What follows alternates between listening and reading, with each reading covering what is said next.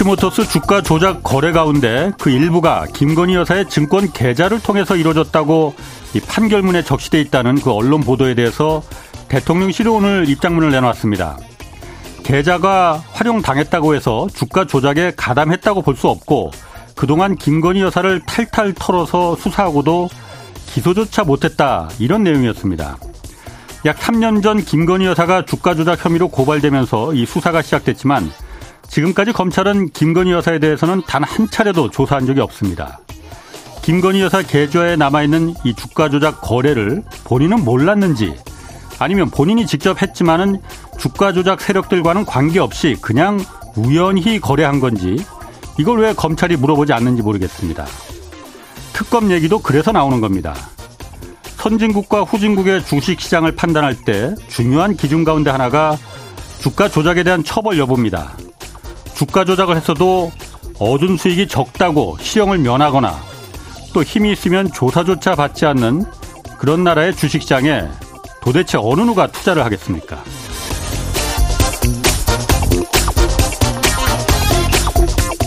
네, 경제와 정의를 다잡는 홍반정 저는 KBS 기자 홍사원입니다. 홍사원의 경제쇼 출발하겠습니다. 유튜브 오늘도 함께 갑시다.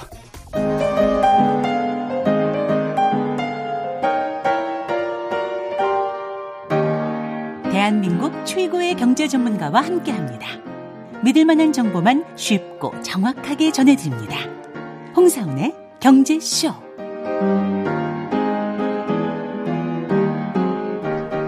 네, 지난해까지만 해도 올해 극심한 경기 침체, 뭐 퍼펙트 스톰이 올 것이다 이렇게 걱정했는데 지금 봐서는 뭐 경기 침체 그리 심하지 않을 것 같은 그런 모양새입니다. 우리나라는 또 어떨지도 오늘 좀 자세히 분석해 보겠습니다.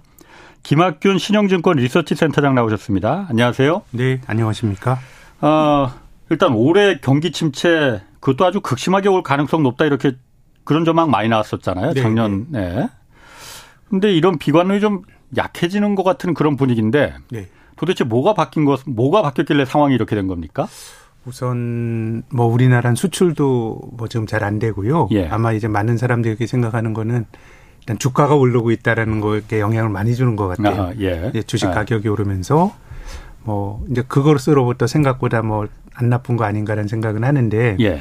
이제 금융시장에서 이제 그 거시 경제 지표 같은 것들을 추적하고 분석하는 이코노미스트들이 있는데요. 예. 이제 이들이 그 뭐 미국이나 한국이나 성장률 전망치를 추정하는데 예. 실제로도 작년 말에 봤던 거에 비해서 음. 지금 한 뭐 40여일 정도 지났는데 대부분의 권역이 좀 성장률 전망치가 개선이 됐습니다. 올렸죠. 네, 영국, 아, 미국은 올해 한 0.2% 성장하지 않을까 예. 거의 제로 성장할 걸로 봤는데 예.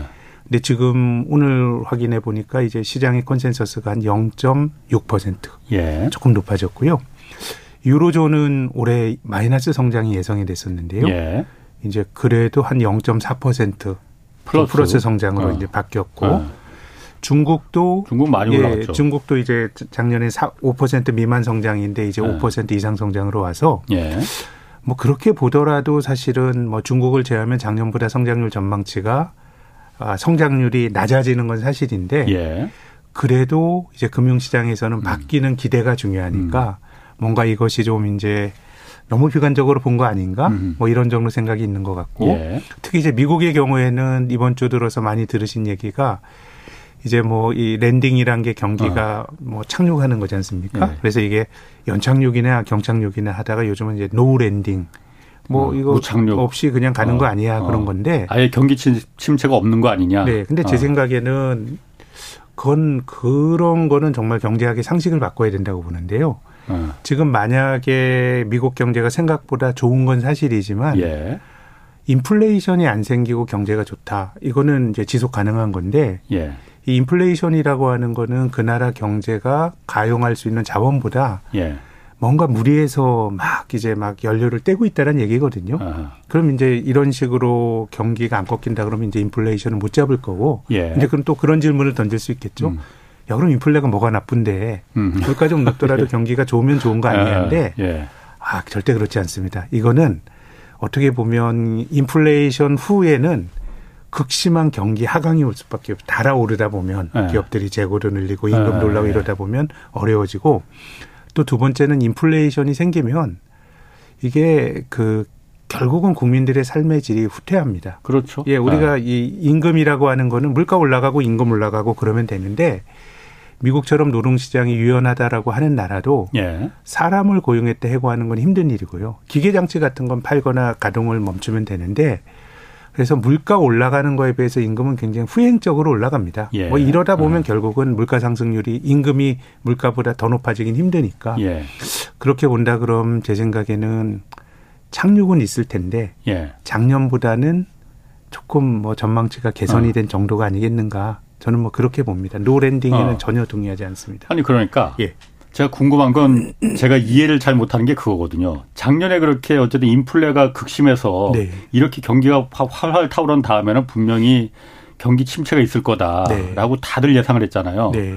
근데 왜 지금 왜 갑자기 연착륙도 아니고 무착륙이 나오고 경기 침체가 없을지도 미국 뭐 미국이지만은 네. 없을지도 모른다. 그리고 다른 나라도 왜 성장률 계속 계속 낮춰 잡았다가 지금 다시 다 그 국제적인 그 기관에서 네, 다 네. 올려잡고 있는지 네. 뭐가 바뀌었길래 지금 네.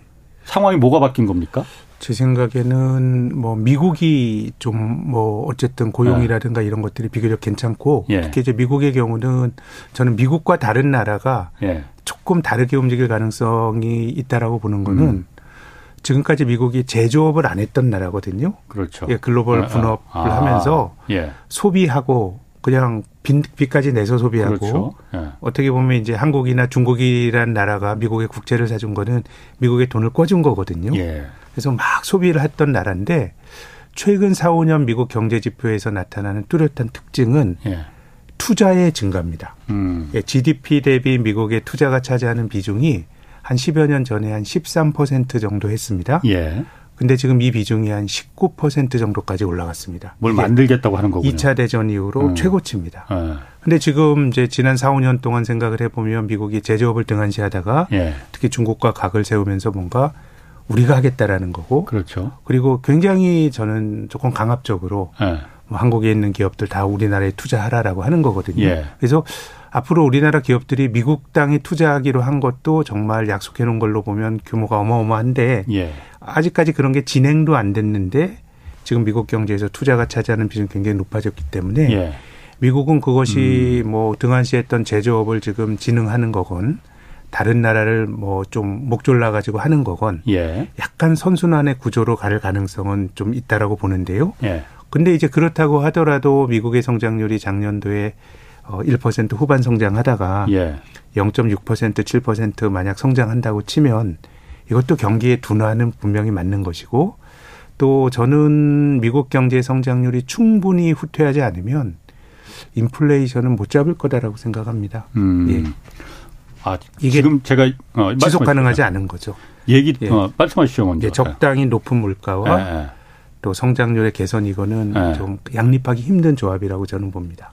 지금 얘기 들어보니까 센터장 그 얘기 들어보니까 작년하고 어쨌든 올해 지금 큰 변화 중에 하나가 말씀하신 대로 미국이 제조업을 제조업이 거의 다 떠난 떠난 나라였잖아요. 그래서 네. 금융 산업으로 다 그리고 소비 산업으로다가 전부 다 네. 유지됐었는 그 GDP 성, 성장을 유지했었는데 뭘 만들겠다고 지금 하는 거잖아요. 미국이 반도체도 만들겠다, 배터리도 만들겠다. 네. 그게 그게 다 달라진 점이군요. 그게 사실 올해 그러네. 변화라기보다는 4, 5년. 아니 그래도 작년에 제일 예. 그게 유별나게 네. 막그 두드러졌잖아요. 아, 그리고 앞으로 이제 우리나라 기업들이 약속을 하고 네. 뭐 글로벌 많은 기업들이 뭐 일본이나 대만이나 미국에 공장을 져야 되니까요. 예, 예. 그렇게 본다 그러면 이제 그런 투자 쪽의 요인이 네.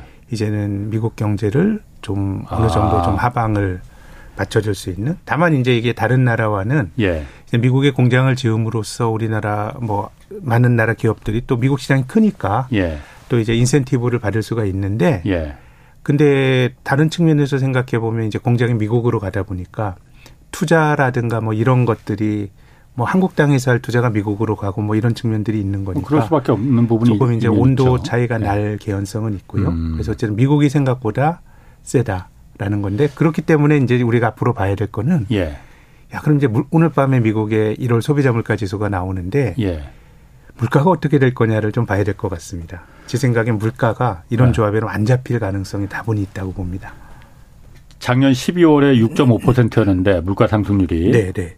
이 오늘 밤에 그러니까 1월 달 물가 상승률이 나와요. 네, 그렇습니다. 6.5%보다 더 떨어지지 않고 올라갈 가능성도 있다는 거예요. 그렇게 보는 분들도 있던데. 전월비로 보면 이제 네. 물론 이제 미국의 경제 지표가 이 그 1월 달에 예. 수정을 합니다. 그래서 예. 얼마 전에 1월에 미국의 신규 취업자 수가 51만 명이 나왔거든요. 예. 근데 시장에서는 한 18만 명 늘어날 걸로 봤습니다. 그러니까. 근데 50명 는 거는 물론 이제 전망이 틀린 것도 있지만 그거보다는 기준이 막 바뀌었습니다. 꼴대가 아. 미국의 신규 취업자 수 같은 경우는 기 물론 미국 전체를 예. 그 전수조사하는 거 당연히 아니고요. 표본 예. 설문조사하는 겁니다. 그래서 음. 기업에게 물어보고 또 가게에게 물어보는데요. 그럼 이제 전체 표본이다 보니까 미국의 인구 추계나 이런 걸 가지고 다 조정을 하게 됩니다. 예. 그러다 보니까 이제 1월 달의 경우는 신뢰도가 조금 떨어지는 측면이 있고 이번에 이제 미국의 1월 소비자 물가 지수도 어 이제 소비자 물가 지수라는 게 어떻게 보면 그 미국 사람들이 많이 쓰는 항목을 가지고 음. 결정을 합니다. 햄버거 예. 가격이 10% 오르는 거랑 예를 들면 어 월세가 10% 오르는 거랑 생각해 보시면 당연히 그 월세 목돈이 들어가니까 예. 소비자들의 부담 월세가 예. 더 크지 않습니까? 예. 이제 이런 것들이 항목마다 가중치가 있는데 1월 달에 가중치가 이제 개선이 좀 되기는 좀 이제 수정이 됩니다. 예. 그래서 뭐 어떻게 될지 모르겠지만 아, 전년 동월비 물가 상승률은 둔화.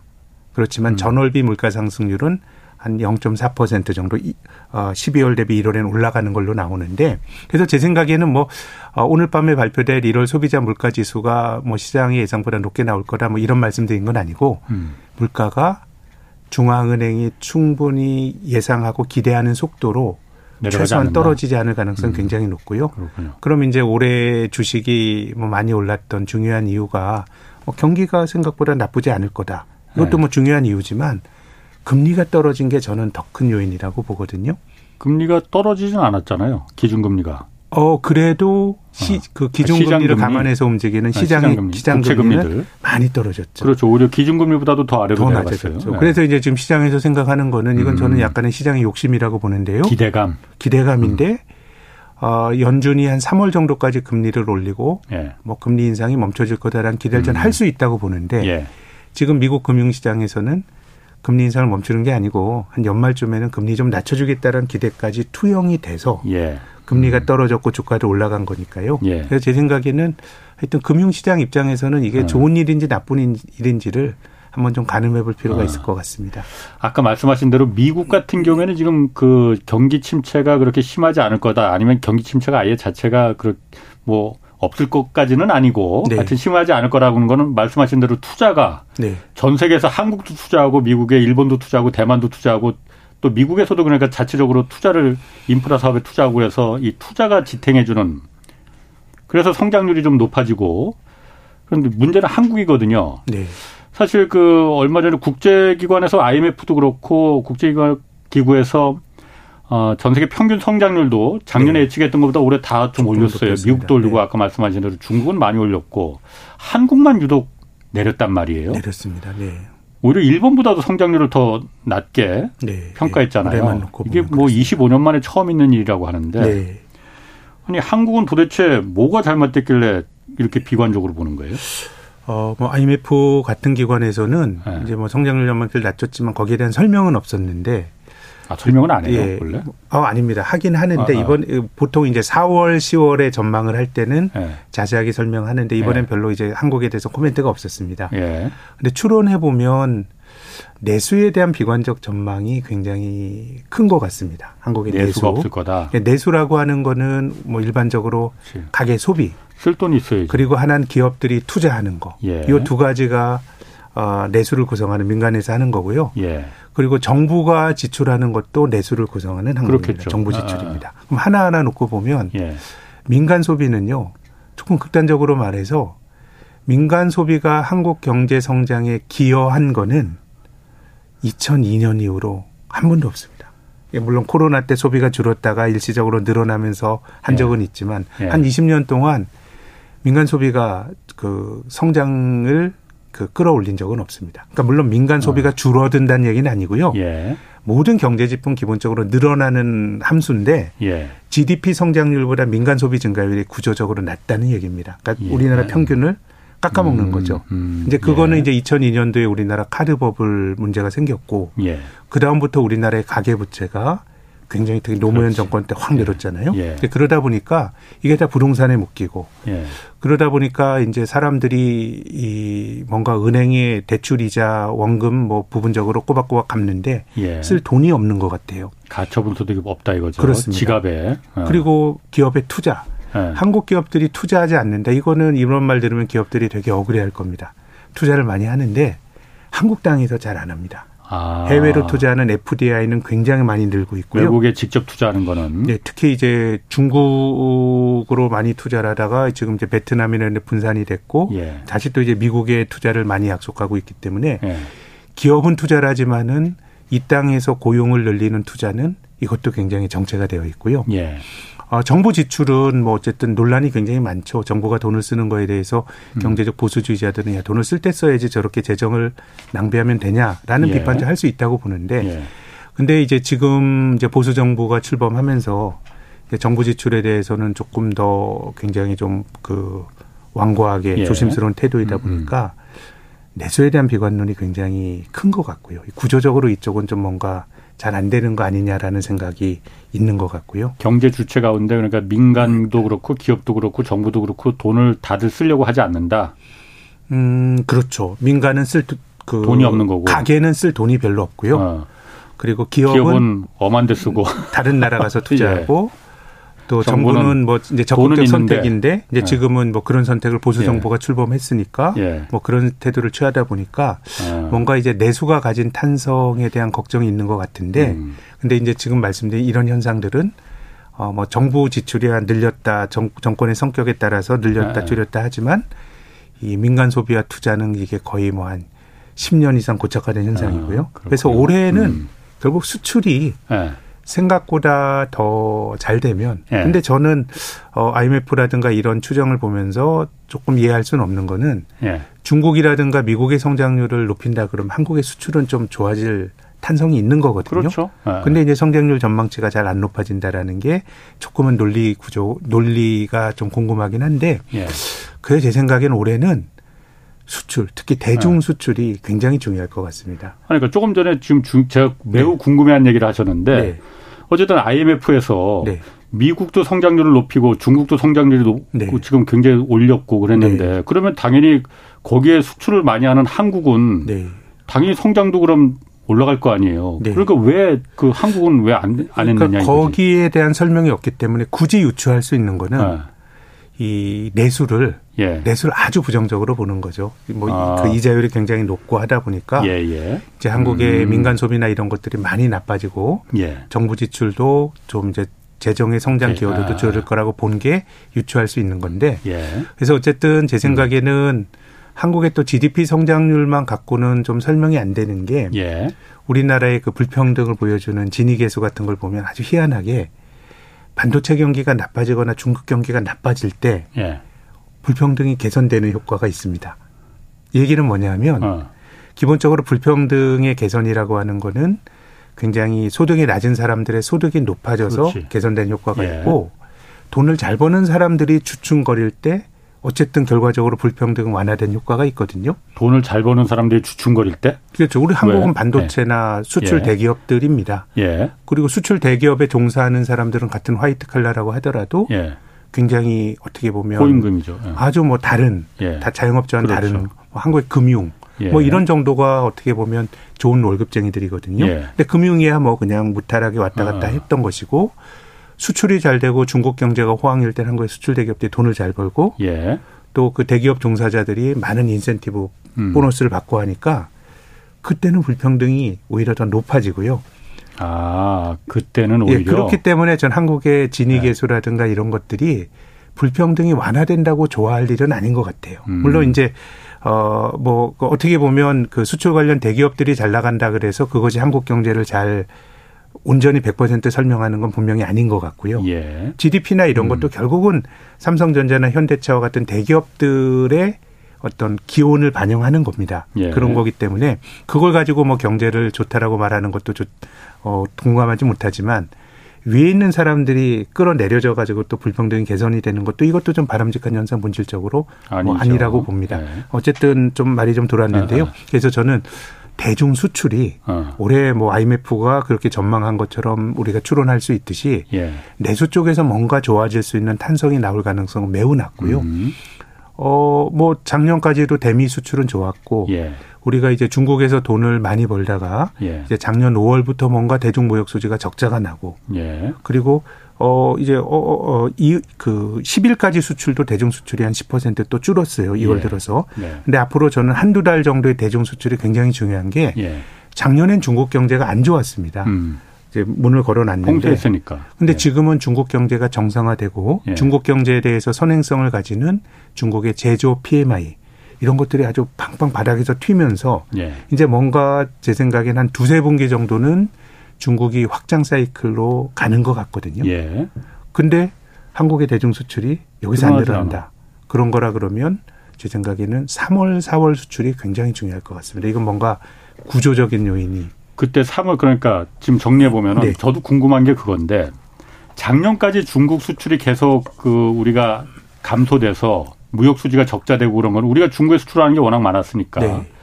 그건 제 이해를 한다 이거예요. 네. 왜냐하면 중국이 코로나 때문에 다 봉쇄했으니까는 중국이 물건을 안 쓰는데 한국에 수입할 게 뭐가 있겠어. 그러니까는 네. 네. 이제 한국이 중국에 수출하는 물량이 줄어든 건 이해가 가는데 with 코로나로 전환을 했잖아요. 네. 이미. 그런데 계속 중국에 대한 수출이 줄어드는 거는 이게 중국이 물론 지금 3월, 4월 중국 수출 물량이 어떻게 되는지 그 추세를 봐야 된다. 그게 중요하다고 네, 생각을 하신 거잖아요. 저도 그건 네. 보는데 일단 중국이 한국 지금까지 1, 월 2월 그리고 지금 2월 한 열흘간 지금 보면은 중국 계속 줄어들고 있잖아요. 어쨌든 네, 네. with 코로나 했는데도 네. 그거는 중국이 한국 물건을 이제 안 산다는 거잖아요. 그 그렇게밖에 추론할 수가 없죠. 아니 그러니까 예, 예. 그게 안 사는 게 네. 일각에서는 중국이 이제 한국이 만드는 물건 그 중간재 같은 걸 더 잘 만들기 때문에 한국에서 살 필요가 없다 이렇게 말하는 사람들도 있고. 네. 근데 그게 이렇게 너무 급변하게 작년 5월부터 갑자기 중국 수출이 이렇게 마이너스가 돼 버렸잖아요. 네. 아니 마이너스가 아니고 줄어들기 시작했잖아요. 예. 뭐 중국이 갑자기 1년 만에 이렇게 물건을 잘 만든 것도 아닐 텐데 이렇게 중국이 주, 그 한국 물건을 안 사는 거는 의도적으로 안 사는 겁니까 그러면 한국 물건? 제 생각에는 뭐 제 생각에는 어 뭐 여러 가지가 섞여 있을 것 같아요. 예. 우리나라가 중국에 많이 파는 게 중간재인데 예. 중국 기업들의 경쟁력이 높아져서 한국을 대체한다. 예. 이것도 경향적으로 와합니다. 왜냐하면 우리가 중국과 교역을 해서 그 대중 무역 수지가 작년 4월까지는 뭐 28년 동안 흑자였거든요. 예. 한 달도 빼먹지 않고 예, 예. 그런데 이제 중국의 무역 대중 무역 수지 흑자 규모는 줄어들고 있어요. 예. 그건 이제 아까 말씀드린 것처럼 한국을 대체하는 효과가 있는 것 같고 이건 자연스러운 현상입니다. 예. 근데 이제 두 번째 조금 걱정이 되는 거는 지금은 뭐 지정학이라고 말하는 예. 이제 저는 확실히 중국이 가진 그 민족주의가 우리 입장에선 굉장히 저는 음. 아 너무 좀 그 광폭하다라는 생각이 드는데 네. 어, 현대차가 잘 안 팔려요. 예. 현대자동차가 거의 뭐 중국에서 거의 판매를 못 하는데 근데 미국이나 유럽에서는 뭐 지금 약진하거든요. 예. 그럼 이게 뭐냐라는 거예요. 그러면 이제 음. 문화적으로 좀 이제 중국이 어떻게 보면 그 동북아의 그 대국으로 막 조공받았던 나라이니까 예. 조금 우리를 조금 나쁘게 뭐 조금 내려보는 게 혹시 있는 거 아닌가라는 생각이 들고 또 세 번째는 지금 이제 지정학적인 질서가 막 재편이 되면서 우리가 사드 들어오고 나서 한국의 뭐 여행이라든가 유통회사들은 아주 심각한 타격을 받았거든요, 화장품. 그때 그렇죠. 예. 예, 근데 지금 뭐 좋은 쪽이건 나쁜 쪽은 예. 한국이 이제 그런 리스크가 존재하고 있는 것 같습니다. 예. 그렇기 때문에 저는 그 세 가지가 어느 정도 조금씩 조금씩 영향을 주고 있는 것 같은데 그렇다고 하더라도 음, 음. 한국이 중간재를 파는 입장에서는 중국 경제가 문을 닫았다가 열었는데 한국이 수혜를 보지 못한다. 이렇게 말하는 건 제 생각에는 아닌 것 같고 네. 그래서 이제 저는 우리 정부가 말하는 거는 합리적이라고 봐요. 이제 예. 경기가 중반 이후로 좋아지는데 그농거가 다, 다 대중 수출이 늘어날 거다라고 하는 거는 매우 합리적 추론인데 예. 근데 그럼에도 불구하고 3, 4월에도 안 늘어난다 그러면 이거는 정말 뭐 혹시 다른 요인이 있는 게 아닌가 정말 심각하게 고민을 해봐야 된다고 봅니다. 그러니까 우리 정부 그 정치권의 리스크가 예를 들어서 중국이 지금 그 우리가 탈중국 해야 한다느니 뭐 중국 경제가 꼬꾸라지는 상황이라니 뭐 총리가 그렇게 얘기를 하고 그런 부분이 아 중국은 어쨌든 사회주의 국가 아닙니까? 아 한국이 중국에 대해서 저렇게 평가를 하고 있다는 거야? 아, 그럼 한국 말고도 물건 살 때 많아. 베트남도 있고 인도도 있고 한국 물건 사지 마. 이렇게 하는 거 아닌가? 제가 사실 잘 몰라서 그런 걸 물어보는 거거든요. 그렇기 때문에 갑자기 이렇게 중국 수출길이 그냥 그 닫혀버린 거 아닌가? 네. 그런 그 의문이 들기 때문에 그건 뭐, 뭐 상상할 수 있는 상상할 아. 수 있는. 근데 역사적으로 보면 지정학이라고 하는 게 뭐 경제에 저는 다양한 영향을 줘왔다고 생각을 하는데요. 저는 만약에 우리나라가 동서 냉전이 예. 91년도에 소련이 붕괴되지 않고 어 계속 지속이 됐다 그러면 97년도에 우리나라가 외환위기를 과연 맞았을까 이런 생각을 하거든요. 음. IMF라고 하는 미국이 사실상 지배하고 있는 그 기구가 예. 만약에 우리나라가 동서냉전이 유지가 되고 방공의 최전선이었다 그러면 음. 과연 한국을 경제적 이유로 날렸을까 생각을 해보면 예. 실제로 박정희 대통령 말기 때 우리나라가 80년대 초에 외채 망국론 뭐 이런 거 있었거든요. 예. 특히 중화학공업 음. 사이클이 굉장히 이제 음. 아주 하향으로 가면서 근데 그때도 우리나라가 사실상 외화가 굉장히 없었는데 예. 그때 이제 전두환 정권 출범하자마자 뭐 일본에 가가지고 막이 막 원조를 받고 막 이랬던 음. 적이 있거든요. 그래서 저는 지금은 뭐 그런 그 지정학적인 질서가 어떻게 보면 이게 그 우리 우리처럼 시장을 열심히 본 사람들 입장에서는 정사라기보단 약간의 야사 같긴 음. 한데 확실히 영향을 그런 점에서 보면 그렇군요. 음. 저는 이제 지금 경제 논리를 음, 말씀드린 거고 올해 중반 이후에 미국의 반도체, 중국에 대한 반도체 규제가 어떻게 될 거냐가 굉장히 궁금하기도 하고 한편은 걱정되기도 하고 그렇습니다. 왜 그러냐 하면 이 미중 간의 갈등이 몇 년 동안 불거졌는데 미중 간의 관계가 이 세계화 이전의 세상으로 완전히 돌아갈 수는 없다고 보고요. 그렇죠. 예, 뭐 네. 어떻게 미국이 중국에서 네. 사온 걸 하겠어요. 대부분 하는데 첨예하게 걸린 게 반도체입니다. 음. 중국 스스로도 인정을 합니다. 예. 전에 오바마 행정부 때 중국이 중국 제조 2025라고 하는 걸 발표를 했는데요. 음. 2025년에 첨단 산업에서 우리가 위너가 되겠다라는 건데 그게 대부분 이제 미국이 잘하는 걸 중국이 하겠다라고 하니까 미국 입장에선 굉장히 자극을 받은 측면도 있는데 그때 한 7년 전에 중국 제조 2025가 나왔을 때그 예. 그 당시에 중국이 인정했던 것도 반도체는 이건 안 된다. 음. 당장은 우리가 할 수 없고 기술을 빌려오고 해야 된다라는 거라서 예. 저는 그 미국의 칩 액트라고 하는 반도체 법안이 음. 중국의 급소를 아주 정확히 찌르고 있다고 생각합니다. 그런데 예. 우리 입장에서는 우리뿐만 아니라 아, 만약에 이제 중국의 반도체 시장과 그 미국이 중심이 된 다른 블록이 만약에 단절이 된다 그러면 저는 미국의 마이크론 테크놀로지 같은 회사도 큰 타격을 받을 거라고 봅니다. 중국에서 수요는 네. 중국이 뭐 굉장히 많은 시장이거든요. 네. 네. 근데 우리 입장에서는 더 딜레마는 뭐냐면 우린 또 거기서 또 많이 만드는 나라예요. 예. 그래서 그렇죠. 지금 뭐 많이 이슈가 되는 것이 어 이제 그 중국이 반도체 공정을 높일 수 있는 첨단 장비 같은 것들을 못 들어가게 하는데 음. 이제 우리나라 기업들도 이게 날벼락인 거거든요. 예. 그래서 미국에 공장 짓는다고 막 여러 가지로 이제 어떻게 보면 미국의 마음에 드는 행동도 많이 했는데 그래서 예를 들면 네덜란드 ASML의 검사 장비가 못 들어간다. 그렇게 한다 그러면 저는 한국의 반도체는 굉장히 큰 타격을 받을 거거든요. 음. 근데 이제 어 원래 이제 미국의 그 반도체 그 칩 액트를 보면 올해부터 규제를 하려고 하다가 예. 뭐 우리나라 기업이나 이게 뭐 너무 어렵잖아요. 그래서 올해까지는 유예를 해주고 그렇죠. 내년부터 우리가 손볼 거야라고 예. 하는 거거든요. 네. 그래서 저는 어, 아무튼 이것도 결국은 경제적인 논리로 설명하기 힘든 외적인 변수인데 네. 그래서 반도체 그 규제 규제 법안을 미국이 얼마나 완강하게 할 거냐 이런 음. 것도 제 생각에는 중국과 반도체가 음. 다 걸려 있는 겁니다. 한국은 지역적으로는 중국, 품목으로는 반도체거든요. 음. 다 걸려 있는 거기 때문에 올해 중반 이후로는 되게 좀 이슈가 될 수 있고 특히 2월 음. 23일 날 미국 상무부에서 예. 이그 그 반도체 법안을 어떻게 할 거냐에 대한 또 브리핑이 있다고 하는데요. 예. 뭐 그런 것들도 한번 저는 뭐 눈여겨 봐야 될 변수라고 그렇군요. 봅니다.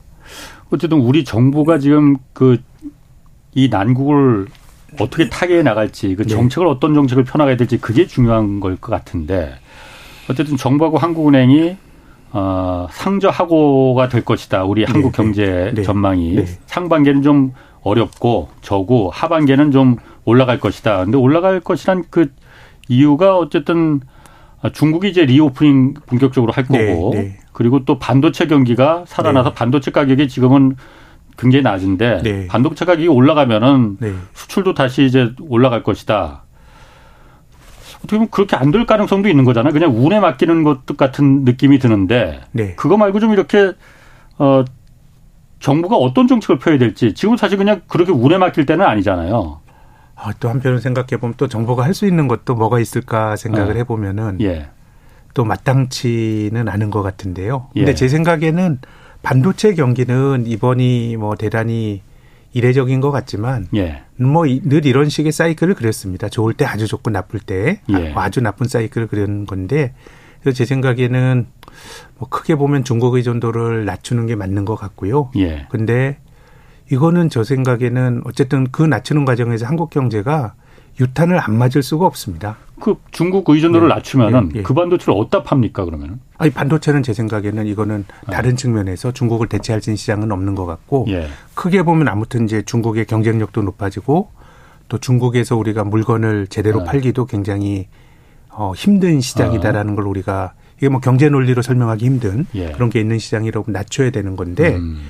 근데 우리나라가 30년 동안 중국에서 어떻게 보면 그 수혜를 받던 나라기 때문에 예. 이것이 굉장히 좀 전략적이고 조용하고 은밀하게 음. 뭐 사실 은밀하게라는 표현이 맞는지 모르겠지만 아주 조용하게 진행이 돼야 돼요. 좀뭐 음. 한국에서 중국의 어쨌든 삶의 터전이 있는 사람, 공장이 있는 사람 그렇죠. 이런 사람들 이거 뭐 이게 그 우리가 예 그런 문제이기 때문에 예. 조금 더 뭐 그 신중하게 예. 할 필요는 있다고 봅니다. 예. 중국 그리고 reopening이 좀 기대를 많이 걸고 있잖아요. 네. 근데 사실 reopening은 이미 시작한 거잖아요. 그러니까. 그랬다고 봐야죠. 어, 시작한 네. 거죠. 네. 그러면 reopening이 정말로 옛날 금융위기 때는 네. 어쨌든 중국이 확 살아나면서 한국이 그 좀 덕을 많이 봤어요. 네, 네. 근데 중국이 리오프닝이 되면은 어 이번에도 우리가 덕을 많이 볼 가능성이 그래도 있을까요? 한국이 어. 이게 정상적인 어. 아까 말씀드린 어. 사이클이라 그러면 그래도 한국이 전 덕을 볼 거라고 보는데 예. 어, 뭐 이제 2011년도에는 중국이 사조 위안 경기 부양책 하면서 글로벌 금융위 직후에 예. 혹자가 이런 얘기를 했어요. 이제 덩샤오핑이 개혁 개방을 하면서 예. 자본주의가 개혁 개방을 하면 중국을 구했는데 음. 금융위기로는 중국이 자본주의를 구했어요. 사실상 아, 그 수요를 예, 예. 만들면서. 예. 근데 이제 한국이 그때와 같은 수혜를 말하기는 보긴 좀 어렵겠지만 그래도 저는 지정학이나 이런 요인이 아니고 지금까지의 사이클로만 보면 한국이 덕을 볼 수 있다라고 보는데 예. 그렇기 때문에 3, 4월의 지표들이 정말 정상적으로 되는 건지 음. 그렇지 않으면 우리가 여러 가지 상상력을 발휘해서 중국과의 관계를 해석해야 된다고 봅니다. 그 지금 센터장님 말은 그럼 3, 4월에는 네. 뭐 예, 예측한다는 게 좀 무슨 의미가 있겠냐 싶 일단 좋아질 거다라고 보는 게 지금 합리적 관측인데. 아, 좋아질 거다. 뭐 지금 주가도 그런 것들이 다 투영되고 있다고 돼서? 보는데. 아. 근데 이제 그게 아니라 그럼 여러 가지 우리가 성장에 대한 전망 음. 이런 것들을 수정해야 할 필요가 좀 있다고 봅니다. 만약 3, 4월에도 중국 수출이 호전되지 않고 그러면은 매우 심각한 문제가 되는 건가요? 저는 그렇다고 봅니다. 제가 앞서 말씀드린 것처럼 지난 10여 년 동안 우리나라 성장을 견인한 건 수출과 예. 또 정부 지출밖에 없습니다. 예. 근데 특히 수출은 음 대중 관련 또좀 더 말씀드리면 2000년대 들어서 2021년만까지 우리나라의 전체 무역 수지흑자가 7,900억 달러. 음. 굉장히 많이 벌었는데 중국에서 본게 7,100억 달러니까요. 예. 중국이 음. 삐걱거리게 되면 그거는 우리가 뭐 당장은 대체할 수 있는 시장은 저는 없다고 봅니다. 그렇군요. 조금 전에 그럼 아까 그 올해 주가 지수는 사실 올랐잖아요. 뭐 한국 경제에 대해서 정도 올랐죠. 그렇게 예. 뭐그 비관 뭐, 논이 어. 있다고 봐야죠. 다른 데가 높아지는데 우리는 최근에도 예. 시장에 보는 성장률 전망치가 어. 낮아지고 있고 그러니까 낮아졌는데도 예. 불구하고 주가가 오른 거는 네. 어, 3, 4월에는 좋아질 거다. 이걸 지금 그 예측해서 하는 거예요. 그런 것도 있겠지만 제 생각엔 예. 작년에 많이 떨어져서라고 봅니다. 워낙 많이 떨어져서 예, 왜 그러냐면요. 예. 우리나라 경기가 네. 뭐 성장률이 뭐 미세 조정 뭐 되고 하겠지만 네. 올해 1%대 만약에 정부가 뭐 1.6% 보고 시장은 1.5% 성장을 전망하는데 어쨌든 일자가 찍히면 네. 역대 다섯 번째로 낮은 성장률입니다. 예. 60년대 경제 개발한 이후에 예. 경기는 좋았다 나빴다 하지만 이건 정말 안 좋은 성장률이거든요. 예. 그러면 올해가 역대 다섯 번째로 낮은 성장이 예상이 되면 지금보다 성장이 낮았던 게 네 번 과거에 있었지 않겠습니까? 예. 예. 80년도 2차 오일 쇼크가 있을 때 우리나라 경제가 경제 개발이 처음으로 역성장했습니다. 마이너스 성장 처음 했는데요. 음. 그때 코스피는 7% 올랐습니다. 예. 또 2차 아, 그 경제 개발한 이후로 성장률이 가장 나빴던 게 외환위기 직후인 1998년인데요. 음. 5.1%나 역성장을 했는데 예. 그때 코스피는 49%가 올랐습니다. 예. 글로벌 금융위기 직후에 0.2%밖에 성장 못할 때도 49% 올랐고요. 예. 2020년 코로나 팬데믹 때 역대 세 번째 마이너스 성장할 때도 주가가 30% 올랐습니다. 그러니까 음. 성장률이 그야말로 역대급으로 나쁠 때 예. 주식은 다 꽤 많이 올랐고 올해도 저는 과거와 같은 패턴이 반복이 된다고 보는데요. 아. 그거는 뭐 상식적으로 경기가 나쁘니까 네. 주가가 오른다가 아니고 예. 예. 경기가 나쁠 거다라고 하는 기대는 사람들이 이제 미리 주가에 투영을 해서 예. 어 80년, 2009년 그리고 2098년 예. 2020년 경기가 안 좋아 주가 올르는 그 직전 해를 보면 예. 대체로 주가가 꽤 많이 떨어졌습니다. 예. 작년에 우리나라 종합주가지수가 24.9% 밀렸는데요. 예. 역대 연간으로 보면 네 번째로 큰 하락입니다. 어. 그러니까 어떻게 보면 우리가 작년에 주식 투자하면 좀 힘들었는데 예. 그게 정말 기록에 남을 정도의 하락이거든요. 예. 그러니까 성장률이 나쁘기 전에 주가가 급락을 하고 성장률이 나빴던 해에는 전해에 다 많이 반영이 되니까 예. 주식이 올랐던 것 같고요. 예. 그래서 제 생각에는 뭐 올해도 그런 범주에서 예. 올해 주가가 올라가는 걸로 봐야 되는데 다만 이제 여기서 더 오르기 위해서는 그래도 대중 수출 좋아지고 예. 아까 말씀하신 예. 예를 들면 뭐 상저하고 예. 이런 식의 경기 회복에 대한 기대가 또 투영이 되어 있으니까 예. 더 오르려면 이제 그런 것들이 현실화돼야 될 것 같고 예. 크게 보면은 그게 아니어도 작년에 많이 빠졌기 때문에 제 생각에는 음. 주가가 오른 측면이 저는 있다고 봅니다. 아, 그러면은 그러면은 네. 만약에 그 센터장님 그 예, 얘기대로 3월, 4월에 네. 한국 경제가 수출도 막 이제 좀 다시 잘 되고 호황이 되고 좀 무역 수지도 다시 흑자로 돌아서고 이러면은 그러면 주가는 어떻게 됩니까?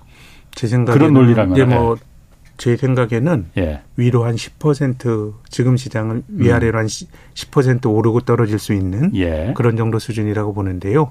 어, 그렇게 보면 뭐 저희들이 생각하는 어. 수익 추정치로 보면 한 2,700, 800까지도 갈 수 있다고 보는데 예. 아, 그래서 저는 올해는 주식 시장이 뭐 아주 비관적이진 않은데 예. 근데 조금 이제 긴 호흡에서 말씀을 드리면 예. 우리나라 종합주가 지수가 2,000포인트 처음 간 게 2007년 7월에 처음 갔거든요. 2007년? 예. 2,000포인트 올라간 게요? 예. 그럼 16년 지났는데. 이게 지금, 400, 지금 2,400이거든요. 예. 그한 10년 전 2013년 2월 달에 2월 달에 주가를 보니까 2,000 했더라고요. 그때도. 물론 그 중간에 3천 뭐또 갖고 그 간적은 있지만은 그러니까 이게 어. 한국 시장이 좀 장기적으로 보면 주식이라는 게늘 부침이 있습니다. 미국도 예. 그렇고 어. 근데 조금 시간이 지나고 나면 올라가는 그런 게 있어야 되는데 예. 한국은 떨어지면은 반등은 있는데 예. 고점이 잘 안 높아지는 것 같습니다. 그래서 지난 10년 어. 동안에 이제 종합주가 지수가 2천에서 2,400 왔으니까 연율로 한 2.1%. 예. 물론 음. 이제 배당을 포함하면 조금 늘어나겠지만 한국이 배당을 그렇게 후하게 주는 나라가 아니기 때문에 그래서 한국은 주가 지수의 장기 정체가 참 투자하는 입장에서는 고민인 것 같습니다. 이 그렇게 아까 말씀하신 대로 16년간 지금 지수로만 보면은 중간에 3천까지 간 적도 있지만은 네. 한 400포인트밖에 안 올라간 거잖아요. 예. 이렇게 많이 올라간 거 아니죠? 400이면은. 16년 동안. 16년 동안이면 연율로 따지면 네. 뭐한 1% 정도밖에 못 오른 거니까. 은행 예금보다도 훨씬 더 낮은 어, 거 아닌가요, 그러면은? 예, 은행 예금보다. 어쨌든 그러면은 이렇게 예. 장기적으로 좀 안 오르는 게 네. 우리나라만 그런 겁니까? 아니면 다른 나라들도 다 이렇습니까? 뭐 일본 같은 경우는 89년도의 고점을 네. 아직도 못 넘어서니까 일본이 뭐 장기적으로 장기, 예, 장기 침체인 아, 나라고요. 예. 유럽에 있는 나라들도 좀 그렇습니다. 그래요? 예. 그래서 최근에 아. 보면 괜찮은 나라가 예. 미국이 괜찮았고 예. 또 일본도 아베노믹스 때 막 인위적으로 엔화를 절하시킬 때 또 비교적 괜찮았고 음. 또 중국은 아주 안 좋았고요. 예. 또 중국을 대체했던 베트남이나 인도네시아 예. 같은 비교적 괜찮았고. 그래서 어떻게 보면 어, 지난 10여 년 보면 선진국 중에서 예, 예. 성숙 단계에 오른 나라들 중에서 미국을 제외하면 뭐 좀 성과가 안 좋았다고 볼 수 있습니다. 그리고 사람들이 주식에 대해서 이렇게 관심이 많고 한때 막 갑자기 막 붕이 일고 이러는 거는 누군가 잠깐 그 반짝할 때 예. 그때 이제 따라 들어가는 사람들이 워낙 많아서 그런 거잖아요. 그렇죠. 특히 이제 코로나 팬데믹 아. 이후로는 전 유동성의 그렇지. 몰핀 예. 효과라고 예. 봅니다. 그때 뭐 주식 안 하면 주식 안 하면 바보라고 할 정도로 그다 예. 그리고 그렇죠. 실제로 큰 돈을 버는 사람들이 많이 네. 있었으니까. 근데 주가가 이렇게 올라갈 때는 너도나도 막 열광하면서 그냥 다 있는 돈 없는 돈 끌어다가 다 이제 뛰어들고 떨어지면 또 야, 이 주식이 원래 나를 또 속였구나 하고서 네. 또 금방 또 그냥 그 싹 열기가 식어버린단 말이에요. 네. 뭐 그래서 개미 투자라고 하기는 하진 하는 거지만은 이게 분명히 이게 바람직한 건 아니죠. 어, 오히려 이제 한국처럼 네. 저는 뭐 주식 투자의 타이밍을 맞추긴 어렵다고 보고요. 예. 뭐 한국이나 미국이나 올라가게 되면 예. 이게 뭐 상대적 박탈감이나 이런 것 때문에 시장이 달아오르고 이런 거는 제 생각에는 뭐 뭐뭐 있을 수 있는 일이라고 봅니다. 그러면서 예. 또 버블이 만들어지는데 예. 이제 한국 근데 문제는 뭐냐면 그러다 이제 시장이 꺾이더라도 시간이 지나면서 주가 지수의 레벨이 이제 높아진다 그러면 내가 그 어. 타이밍은 놓쳤더라도 뭐 당위적으로 말하는 소위 장기 투자라면 예. 그것이 자발적이건 비자발적이건 어느 정도 보답을 해줘야 되는데 예. 한국처럼 이렇게 좀 막혀 있는 시장에서는 예. 정말 달아오르고 남들이 막 할 때 뛰어들게 되면 그게 약간 좀 장기간 고생하게 되는. 음. 그래서 2007년 이후로 이제 말씀을 드렸는데 예. 그럼 그 16년 동안에 주식이 정말 괜찮았던 때가 언제 있었냐? 2011년 좋았고요. 예. 2017년 좋았습니다. 2,600 갖고 어. 또 2020년도 좋았죠. 한 3천 갖고. 예. 그러면 어떻게 보면 우리 시장은 많이 떨어지진 않는데 예. 한, 뭐, 한 4, 5년에 한 번 강세장이 오는 그런 시장인 것 같습니다. 예. 그래서 저는 뭐 한국 시장에 대해서 어떤 측면에서는 아주 비관적이진 않은 거는 일본처럼 버블이 큰 시장은 오래 들고 있다 그래서 되는 게 아니고 계속해서 어. 이제 흘러내리는 시장인데 예. 한국은 뭐 여러 가지 이유로 뭐 Korea discount가 있는 시장이다 보니까 예. 과잉이 없다 보니까 어느 정도의 지지는 되는데 음. 잘못 올라가는 시장인 것 같아요. 그래서 저는 한국은 뭐 무작정 장기 투자가 되는 시장이냐 여기에 대해서는 조금 고민이 많이 되고요. 네. 한 3, 4년에 한 번씩 예. 리밸런싱을 해줘야 되는 조금 뭐 현금 비중을 높이고 음. 어뭐 이래야 되는 시장인 것 같고 그런 점에서 보면 어 이제 동학 개미 투자 보면 작년 4분기부터 끝난 것 같습니다. 돈이 160조 원이 넘는 돈이 코로나 이후로 들어오다가 작년 네. 10월부터 5개월 연속 유출이고 16조 원이 빠져나간 거거든요. 예. 그러면 3천 이상일 때는 돈이 100조가 넘게 들어오고 음. 2,500 밑에서는 오히려 주식을 안 하는 패턴이 예. 이게 뭐 어느 나라나 주가 자체가 돈을 끌어들이고 뭐 주식을 외면하게 하면 똑같은데 예. 한국처럼 어느 정도 좀 이제 박스권 장기 박스권에 아. 머무는 나라는 조금 치명적인 것 같아요. 아. 그러다 보니까 주식을 뭐 꾸준히 하기보다는 뭐 꼭뭐 뭐 꾸준히 해야 될 당위성 있는 건 물론 아닙니다만은 예. 한 5년에 한 번씩 투자 봄이 일어요. 그게 개미들을 유혹하는 거네요. 그 5년이란 시간이 예. 내가 주식에서 잃어버린 상처의 시간도 예. 까먹고. 어, 그렇지. 근데 이제 그게 굉장히 높아질 때 들어가다 보니까 예. 주식 투자를 통해서 뭔가 우리나라가 좀 집단적 성공의 경험이 별로 없는 것 같아요. 어. 그래서 저는 2000 초반 예. 뭐 이런 주식이라면 뒤집어보면 16년 전 주가고 예. 그 기간 동안에 우리나라 기업들이 벌어들인 이익이 천조가 넘는데 그, 그러니까 그러면 뭐 그 정도라 그럼 제 생각에는 비교적 뭐 주식의 저점은 아무도 모르지만 예. 또 기회가 있는 시각인데 예. 근데 뭐 레벨업 근데 뭐 그땐 또 무서워서 손이 안 나가는데 어. 약간은 저는 한국은 어 역발상 내지는 예. 대중과 달리 가는 그런 정도가 어, 투자를 하지 않으면 참 돈 벌기 힘든 시장이라는 생각을 하게 됩니다. 그러니까 합리적인 투자가 아니고 역발상이라고 하면 그게 합리죠. 뭐. 어. 쌀때 사는 거니까. 어. 비싸지 않고 어. 저평가 됐을 때 사는 예. 거니까. 예, 예. 뭐또 달리 해석될 점인데 아무튼 좀 어려운 시장입니다. 그러니까. 예. 자, 그건 그렇고 지금 그 아까도 말, 잠깐 말씀하신 오늘 밤에 이제 미국 소비자 물가지수 이제 발표가 됩니다. 네. 12월에 작년 12월에 6.5%였는데 올라갈 거냐 내려갈 거냐. 네. 한국은 지금 잠깐 내려가는 듯하다가 다시 올라갔잖아요. 네, 네 소비자 네. 물가 네, 지수가. 예. 아까는 그러니까 그 이게 어떻게 될지 모르지만 지금 올라가 다시 그 튀어 오를 거라고 보는 전문가들도 지금 있고. 어, 그게 아주 그 대세는 아니고요. 예. 작년보다 전년 동월비 물가 상승률은 12월보다 둔화가 아. 되는 건데. 예. 어, 예, 둔화가 되는 게 음. 이제 consensus인데. 자, 둔화가 되면은 네, 미국은 네. 이제 미국이 알아서 하라고 하고 네, 네, 네. 중요한 건 우리니까. 네, 미국 그 소비자 물가 상승률이 지켜보는 이유도 우리가 우리 금리를 당장 이제 23일 날 또 결정하잖아요. 기준금리를. 이때 올릴 더 올릴 거냐 말 거냐. 미국은 지금 더 올린다고 지금 말은 지금 더 올린다고 하는데 어, 미국하고 지금 한국하고 금리 차가 1.25% 포인트 차이 난단 말이에요. 이거를 그럼 한국은 그럼 그 기준금리가 어떻게 될지. 네. 저는 올리기 어. 힘들 거라고 봅니다. 앞서 제가 계속 힘들다. 말씀드린 게 미국이 더 올려도 앞으로 예, 왜냐하면 예. 우리가 금리를 올렸을 때 미국과 금리 차가 벌어졌을 때의 예. 부작용은 돈이 빠져나가는 거고 예. 우리가 작년 가을에 경험했던 것처럼 예. 막 원 달러 환율이 치솟으면서 예. 외환 시장의 불안이 금리 차가 벌어졌을 때 나타나는 예. 일종의 비용이거든요. 근데 최근에 원달러 환율이 1,450원에서 한 200원 떨어졌어요. 그럼 그 기간 동안에 미국이 한국보다 금리 인상 속도가 훨씬 더 컸거든요. 음. 그래서 저는 대내외 금리 차라고 하는 거 미국보다 한국 금리를 어느 정도 어 그 차이를 맞추는 거는 예. 교과서에서 나오는데 예.